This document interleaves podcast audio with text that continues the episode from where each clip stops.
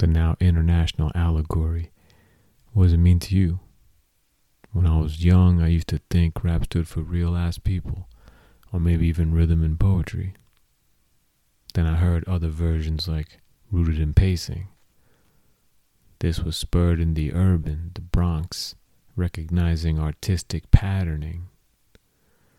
It's stunning after you heard this how I'm running after purpose.